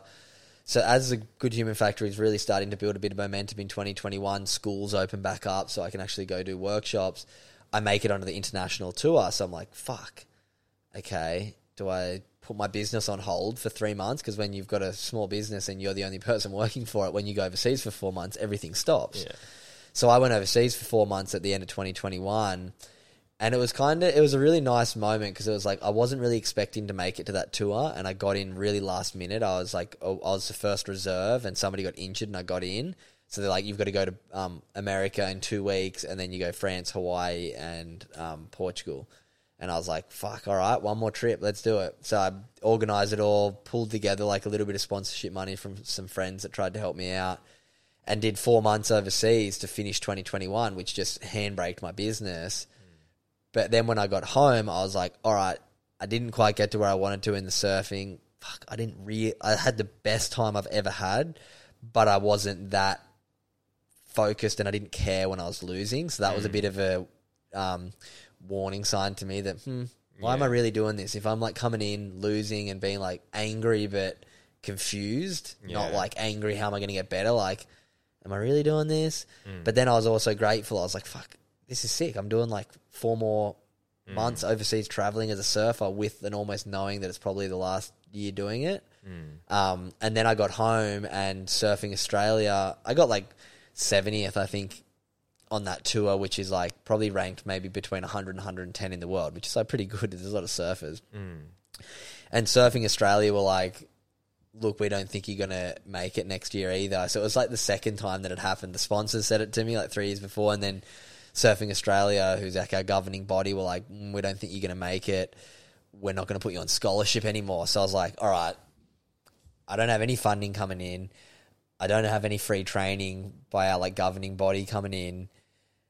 Like, what am I really going to do? And then I got like a bit of work through, and then I probably wouldn't have done the tour at the start of this year. But I've kind of been on this like weird one that I've got like a board shaper, um, Mauricio Gill, who's a legend, love the guy, and he's helped me out a lot with my equipment. So I feel bad, sort of, and he's got these dreams of me making it on the tour, whereas uh, I've been very real with him now this year that it's like probably not going to happen. But yeah, then so I'd always been like, oh, I don't really want to quit because he's still supporting me. And then I kind of got to the point once they, I did a few of the events at the start of this year because Surfing New South Wales, our um, governing body in New South Wales, employed the Good Human Factory to do my mental health workshops at the events for the local communities. So I was like, oh, I can tick both boxes here. And I did a few of the events. I did okay in a couple of them, got like a third in one, but didn't make it onto that next tour. And then that was kind of where I was like, sweet, I'm I just was going to say, did you really care about not No, making it on? I That's did not you were- care at all. I was almost like if I made it on, it created more problems than if I didn't make it. Because at this stage, I'm working full time on the Good Human Factory at the start of the year. Kind of struggling, like working at Fierce packing boxes just to get by. And then, like, once by having the surfing, it held this thing over my head where I had to, like, be at the wheel of what the surf comp schedule was. So I couldn't book in workshops later in the mm. year. I was so like at the mercy of these surf comps. I was like, they've just, they were like shackling me to take mm. any steps forward with the Good Human Factory. Mm. And then when I didn't make that international tour this year, from like May onwards, I've just been like head down, like lots of workshops booked in. I've got a clear open calendar to do what I want. And to be honest, I didn't even realize that a bunch of the comps that I'd have to do if I want to qualify for next year's are on right now. And I haven't even looked at the calendar. So I Yeah. kind of just like, Your energy's gone elsewhere. yeah, I just focus I haven't. Even, I barely even go surfing anymore. It's Yeah. like crazy how quickly it changed this year without any real like decision. It was just mm. like slowly everything kind of fell into place. I was like, wait a second, I'm making ten times the amount of money I made as a surfer. I'm helping people. I'm getting this real good feeling of people telling me every day that what I'm doing is helping them. Mm. Like, what? Why am I still chasing the surfing? Like, what am I, I, doing I? I think a big thing for me, where like I keep kind of wanting to chase the racing, is I feel like it makes the microphone to what you're trying to say louder.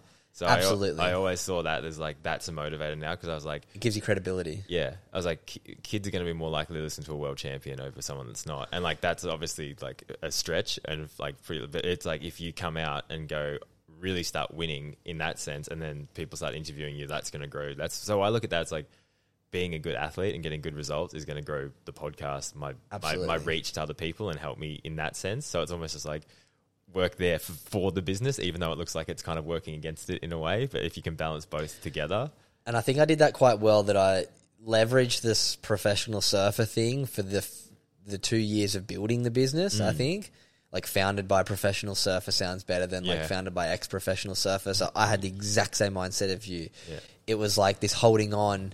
But once again, it was holding on to this identity Yeah, that isn't yeah, yeah. doesn't like. Once you go and speak to someone, it's cool to show them a few clips of your career, but it's like you you can't juggle being a world champion and having a business that's you know what I mean. Like you need a team to build that business. I don't know. Well, I was- guess that's what we're both trying to do now. Like we're both in that process of, like I kind of it's funny because I always look at try and look at people that have done what I'm doing or doing, or just a bit further ahead. Like I look at Jason how he set up his podcast, and I was like, I guess it's like you've always got like a, the run on effect of like, okay, what are they doing? Oh, I did that, I did that, I did that, and Mm. keep making it better. But I've got this thing where, like I say, like I feel like a lot of over perfectionists is like it's paralyzed by perfection. Mm. So they just get stuck in this like I want it to be perfect, and perfect means X amount of work, and I don't want to do X amount of work, so I'm not going to do it. Yeah. Like because you can do a pretty dodgy podcast with a single microphone and like a, a I did it. laptop. I did it. We, I well, did it all did it, but you could still do it now. That's the yeah, thing. you can do it But- with an iPhone. You can literally put an iPhone between you and your friend and click audio record. Yeah. and you're chilling. Like, Exactly. that's all you need to do. But like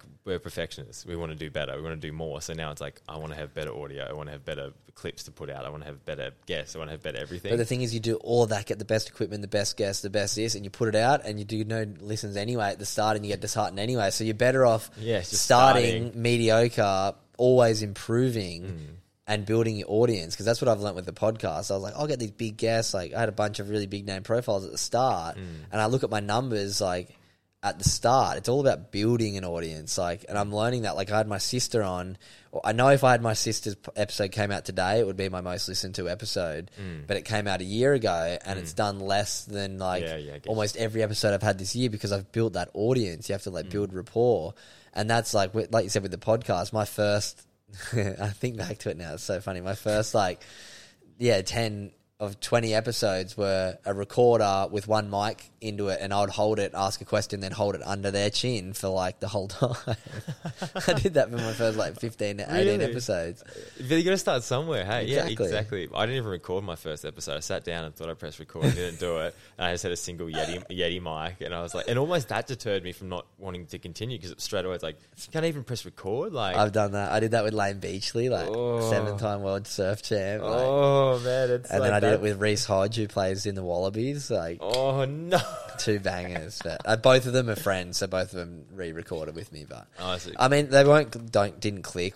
Layne's, I didn't have the mic volume turned up enough, so it was just like so faint you could barely hear it. Mm. And then um, Reece, he we're on Zoom and the connection was it was just one of those shockers. So we're just like, let's do it again. Zoom's a hard one to do because you get that lag and then it just makes conversation. I did a one with uh, Lee Hogan, a motocross guy from Melbourne, and just the lag time and the like the yeah, Mm. it just it doesn't. I don't feel like you can get a proper like you get kind of a good conversation, but it's never to like a proper depth because there's always that pause. Yeah, it is tricky, but I mean, sometimes you, do it because you have to. Because of like, I did done one with like a doctor from, done a couple with doctors in America that like, obviously you got to do it over Zoom, but in person so much better. Mm.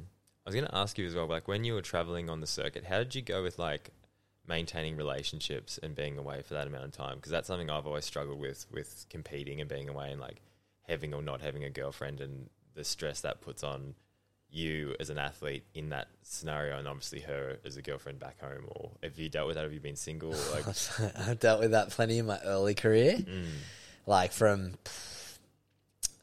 18 to like 21 i had a girlfriend that was like kind of on and off and just i mean i was super immature and i'm a very different person i am today but there was always like oh you're going away for two months like we're breaking up and then i'd be like fuck whatever and then i'd end up like hooking up with some girls overseas and then would come home and would get back together and i didn't have the maturity to be honest that i'd hooked up or slept with girls overseas and then would lie about it and be like, no, I didn't do anything, and then she'd find out, and it was just like I had years of. yes, yeah.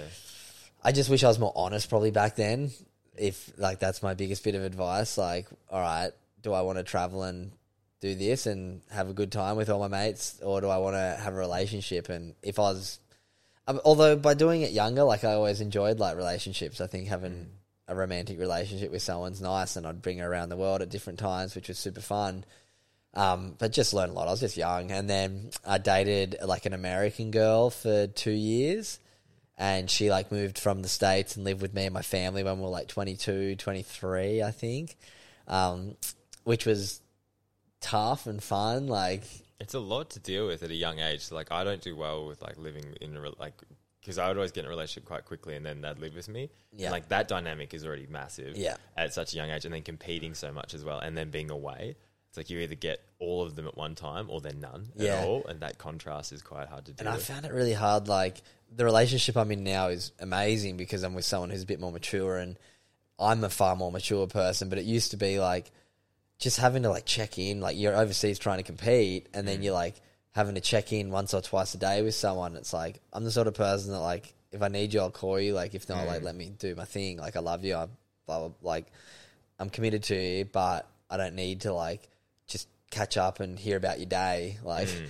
every single day when it's like you've just gone to work and done the same thing, which is not trying to be not interested. It's just trying to be like I need to focus my energy on mm. that. So that's something I struggled with back then. Whereas now the partner I've actually got the last trip I ever did around the world surfing in Portugal last year. I met this beautiful Brazilian girl. And um, she's a bit older and just understands the world and has lived a bit more. So it's just like, oh, it's so nice to be with someone. I feel like mm. I'm quite mature and have a pretty sort of wise mindset to be able to improve myself and to be able to take on criticism and to be able to improve.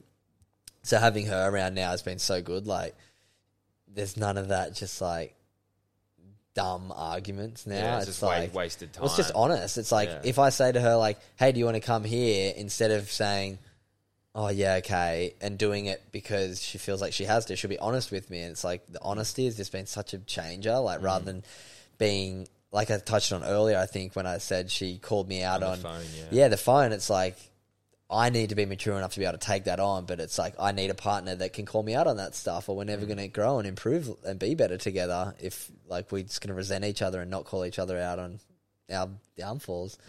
Mm. Um, but yeah, relationships have been have always been difficult to chat. Like I was always like a relationship guy in my early, like late teens, early twenties, and then sort of the back half of my twenties, I've been not really in relationships until the last yeah couple months. I've been Did you Yeah. feel like that affected your surfing when you were competing pretty heavily? Like having a girlfriend that, I guess, wasn't dealing with the distance well? Like, did that play on your mind? And almost was like, because I've been overseas and sometimes it's just like, I'll meet a girl, fall in love, and it's like, all right, see you in two months. yeah And then it's never the same. Like, the Mm. amount of like, I've been overseas and like, maybe not to the point like you're dating, but you're a bit like, like you're like, yeah spending a lot of time together. something's happening and then you go away and then you see them like someone else and it's like that was something that happened over and over again and then that Mm. made me resent racing because it was like you finally actually fall fall for someone and then it's like all right you've got to go away for this amount of time and then I think that comes back to it's like you are living the dream but at a certain point in your life the dream might be like starting a family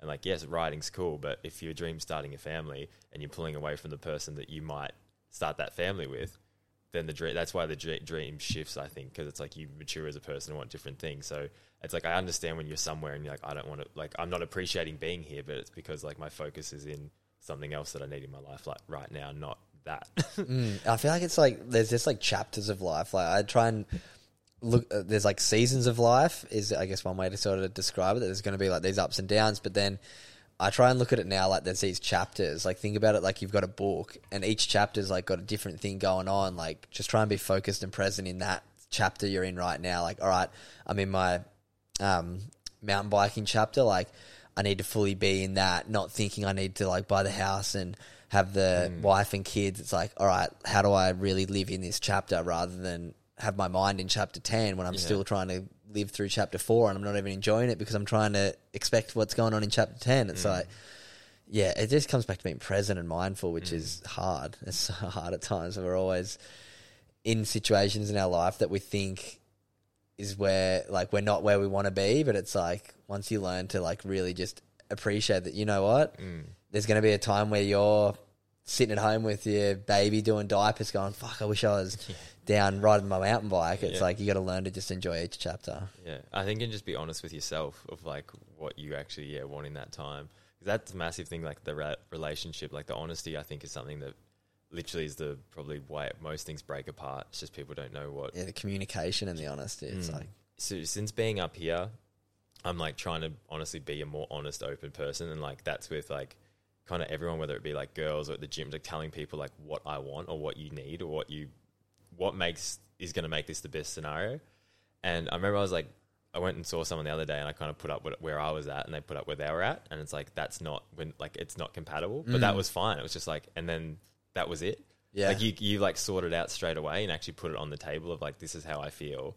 How do you feel? And if they're not the same way or they are the same way, I was like, and that's okay. and it's that- okay. yeah, it's, so okay, and it's just so easy to do. And it's just like, and then if it doesn't work out, it's like, well, it does work out because just because that doesn't mean it kind of did in a way. It's like instead mm. of two people that are together, or like a team of people, or whatever it is together that aren't on the same path, program, vision, whatever it is. It's Yeah. like, well, don't be there, be somewhere else. But we know now. And it's crazy the way that like we're portrayed relationships in movies and media and everywhere is like almost everything gets portrayed as like toxic, mm. and a breakup has to be toxic. Like I've read a few things recently of different people who I kind of look up to that have had really amicable breakups, and I'm like, mm. that's how it probably should be. If like our journeys aren't aligning on this next chapter, like that's okay. It's exactly like the chapter thing. It's like if in these four chapters of the book we're meant to be next to each other and we're thriving together, but then my book goes in this direction and yours goes in that direction, that's okay. We mm. don't have to hang on to things.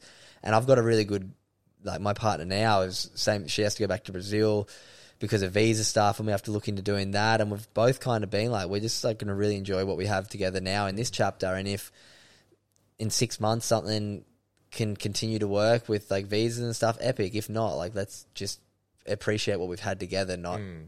be bummed that it can't go longer. So it's like it's cool.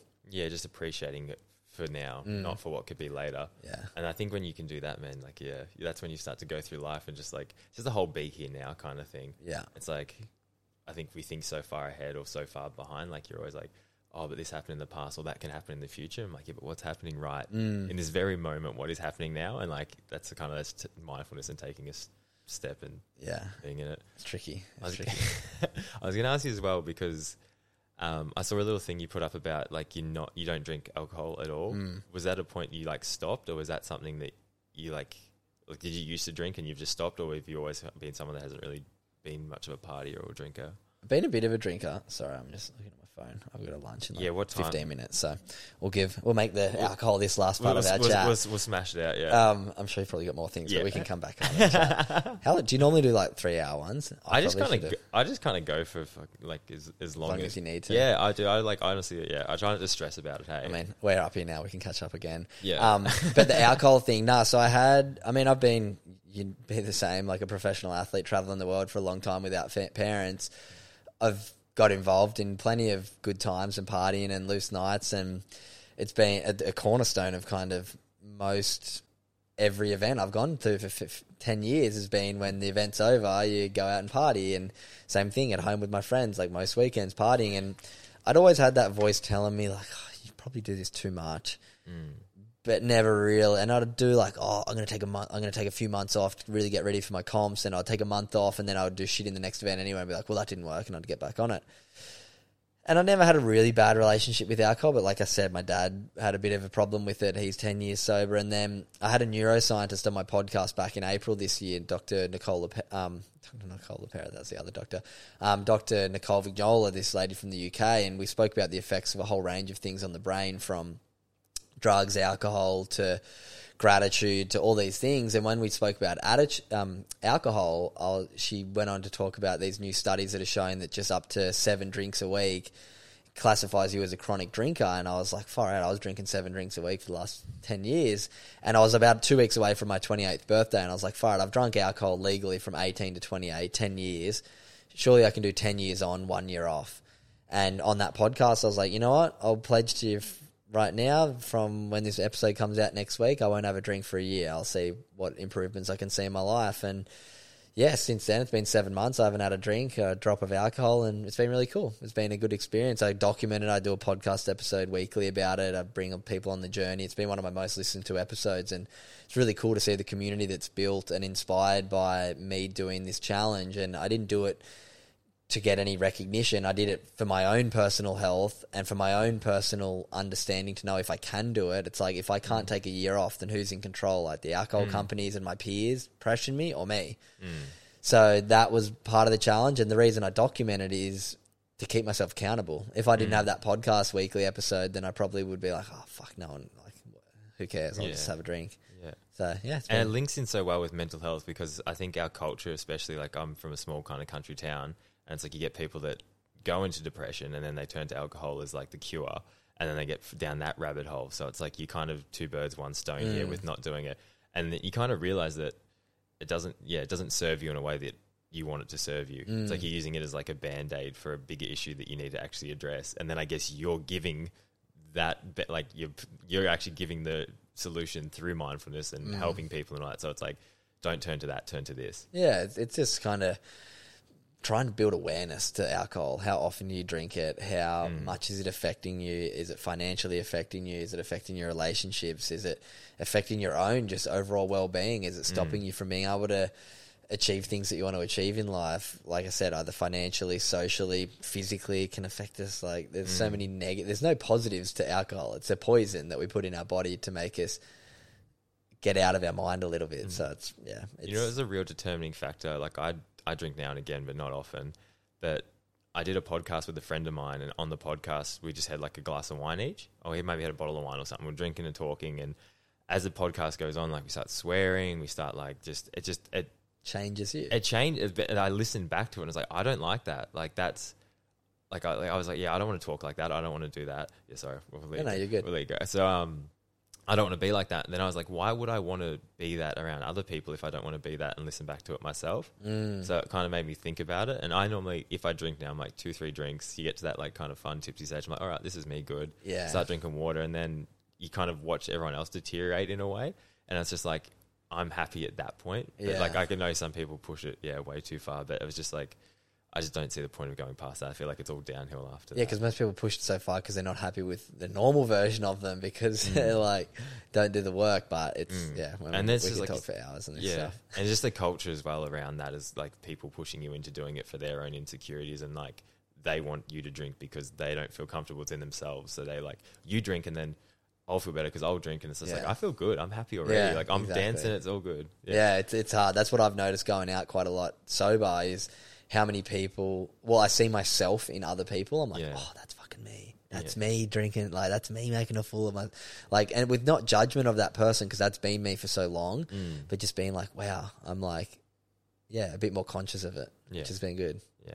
I'll let you shoot off because you got to No, go. no, yeah. we'll we'll catch up again. I got to get you on my podcast. I'm frothing it, tell your story, and get you to um, have a chat. But yeah. Ah, no, thanks I, for f- having I me. find it um yeah, I find it funny like yeah, how Sam said like I got to meet this guy. It's a very very similar path. Hey, I just found it really interesting that you kind of got it from your parents' side of things, and I got it from myself. Like that's the probably Yeah. like one major, I guess, um, difference in that sense. But then from that, it's like we've had the same kind of goal, I guess. Yeah. in like helping people and even the athlete thing and the transition from athlete and the vision of how you see yourself and where you actually see the happiness in it. Like, because like I was saying before, when I was going to World Cups, like I was more excited to record podcasts than I was to race.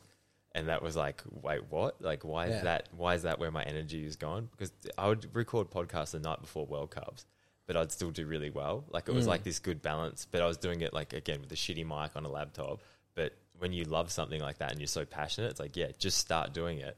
And then it was rubbing over to my racing as well. So I'd be making these cool podcasts and then doing well in you're racing. having a good time. yeah. Yeah, and I was just like, I'm just gonna try and do that again and like sit in like being that. But like I said, it takes more work. So now I think yeah, get someone to work for me and try and like build it that way. And yeah, yeah, it's a cool spot now because there's so much growth for it and so many avenues. It's just like putting Yeah, the work to make it happen. and it's fun. It just gives people a platform to share their stories, which is like a lot of Mm. people don't have that. So it's cool to build somewhere that people can share their story and people get to know what they do and support what they're doing as Mm. well, which is nice. And like you said before, just like listening to someone, like actually, and then because that's a trait no, we don't do. Like you're always you're not listening, you're waiting to speak. And once you Mm, I know actually that quote, that's one of my favorites. Yeah, it's just like, and once you actually stop and go, because I was talking to a friend about going to see like a sports psych, and he's like, oh yeah, but sometimes it's like they they don't say the right things. And I'm like, honestly, but just having someone listen, like I I could just talk for an hour and he just listens, and I'm like, oh, I figured it out myself. It's Yeah. like it's like when I ask the kids, what do you think you should do to be a faster racer, and they know. So it's like if your psych said what's going on and you explain it, you're like, oh. It's like Saying it out loud Yes, sometimes. it- exactly. Like being accountable in your own words and saying it out loud, like the whole David Goggins record yourself, you're being a bitch. It's like you say it out loud, it's like, oh, you're being said because of this, this, this, and this. Like I've learned so much about myself from being guest on other podcasts where they've asked me a question and it's made me think and being like, oh, that is why I'm that way. Like Mm. I've learned so much about myself by people asking me questions and having to like reflect so Yeah. much. Can I ask you three last questions let's before go. you shoot off? So the, the first one I always ask people this: um, if you could go back and like give advice to your younger self, or like give advice to people now, like what would that be? If like you had like one kind of, I guess it, it can be pretty broad, but like advice that you could like look back that you could would do differently now. to be honest, I wouldn't do anything differently. It's like I got told by so many people, like we all we get all the good advice is already out there. Like I always got told, like you got to work really hard, you got to do that. And I look mm. back and I probably could have worked harder and not cut certain corners with my surfing, but that might have led me down a path that didn't lead me to where I am right now. So I think the best advice I'd give myself back then is just be curious, be more curious. I felt like I was curious back then, but like find ways that you can improve, realize that there's more than one way to get to the right answer, and just always be willing to learn and listen to people. That's probably the big, biggest bit of advice I wish I, I could tell myself at 17 is just listen and find the reason why people are giving you the advice they're giving you. Don't bite back at it and always have an answer to advice. Mm. No, I like yeah. Just be open, be a sponge, Mm. soak it up. Yeah, and if somebody says something that doesn't align and it isn't good, like constructive criticism, just don't like bite to it. Don't let it eat, eat you up. Just be like, oh, there's merit to certain things, but if not, it's all good. Mm. Next one, what are you scared of? I'm scared of not reaching my potential. Yeah.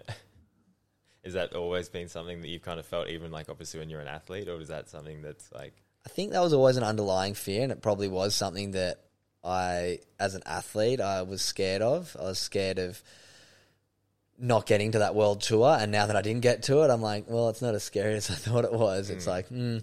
so yeah, I think a fear of not reaching my potential, like in just life, and not going hard at it and achieving big things, because I feel like I'm truly capable of achieving some amazing things in life. Um, also scared of getting um, a big head. I think like scared of not being humble is another thing that yeah, you I never want to do. I feel like I'm very far from cocky or egotistical, but uh, with growth comes yeah another level, another devil to deal with. So Yeah, um, yeah, we'll see as as it grows, and there might be ego that comes with it. So yeah, I'm scared of that.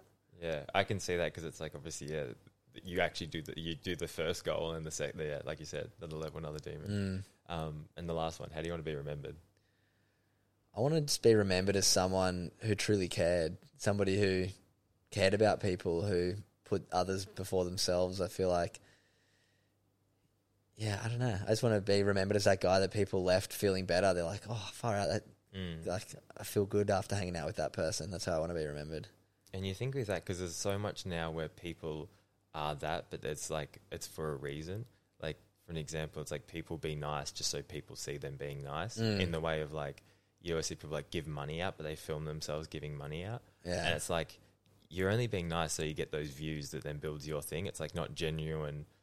Genuinely being nice, and it's that weird balance of like I see that because it is a good thing. Because I get really caught up in this where it's like I want to help, but you don't want to just help so people see you helping. And Yeah, I think that- it's do more than you show. Yeah, It's like as long as you're doing more behind the scenes than if you're only doing and showing that, That's it, yeah. then yeah, that might be you're doing it for that reason. Mm. But I post stuff. I feel weird posting like people sending me messages saying, um, yeah, that you've helped them. in that I've helped way. them on my Instagram. But I also do it because, for one, it gives credibility to other people. Mm. But it's like I'm doing a lot more than just like what those like messages about a podcast. It's like I'm doing workshops and doing Mm. other stuff. So it's like if some, I mean, and the reason I post that is because if somebody else sees it and goes, "Oh wow, that's the effect it's had on that person," maybe it can for me as well. So it's like very rarely is anything ever trying to like stroke my own ego. It's like Mm. it's all just trying to grow because the more the business grows, the more people I can reach and positively impact. But that's a skill as well to like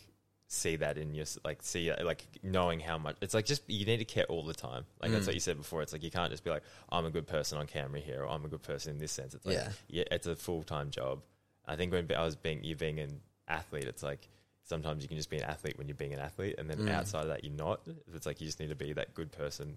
Yeah, and that's what the good human factory is. Yeah. Like the good human factor was created because there's that little voice that we all have, like our morals, Mm. telling you when you're not being a good human. It's like for me, it's all about trying to listen to that good human more, trying to live up to what good values truly entail in your own reality. I really got this image of like one day there's going to be this massive yellow building. It's going to be like Willy Wonka chocolate, like chocolate factory. good thing. human the good factory. human factory, and you've just got to come in. And it's like there's like float tanks and salt baths and saunas, and you're just like in this. I don't know Willy Wonka outfit, and you imagine gold tickets. You send gold. That would be a, that's that's an idea there. That is a good idea. Actually, do like proper gold tickets. Like you don't like no QR codes, no like enter a thing to win. Like you get like a gold good human ticket. That'd be funny. I reckon that would be No, there's funny. lots of lots of uh, exciting opportunities ahead. But no, excited to work with you more, man. It's good you're on the Goldie. We'll definitely be hanging out a bunch. That's you can it. teach me how to ride a Yeah, bike. we'll trade. I went for a surf this morning. I'm like slowly getting it, but right, yeah, we'll, we'll do swap. it. All right, Perfect. mate. Thank you very Dude, much. You're the best. Thanks heaps. You. Dude, that was sick. Yeah, good? sorry, I'm gonna have to run. Nah, fucking, I'm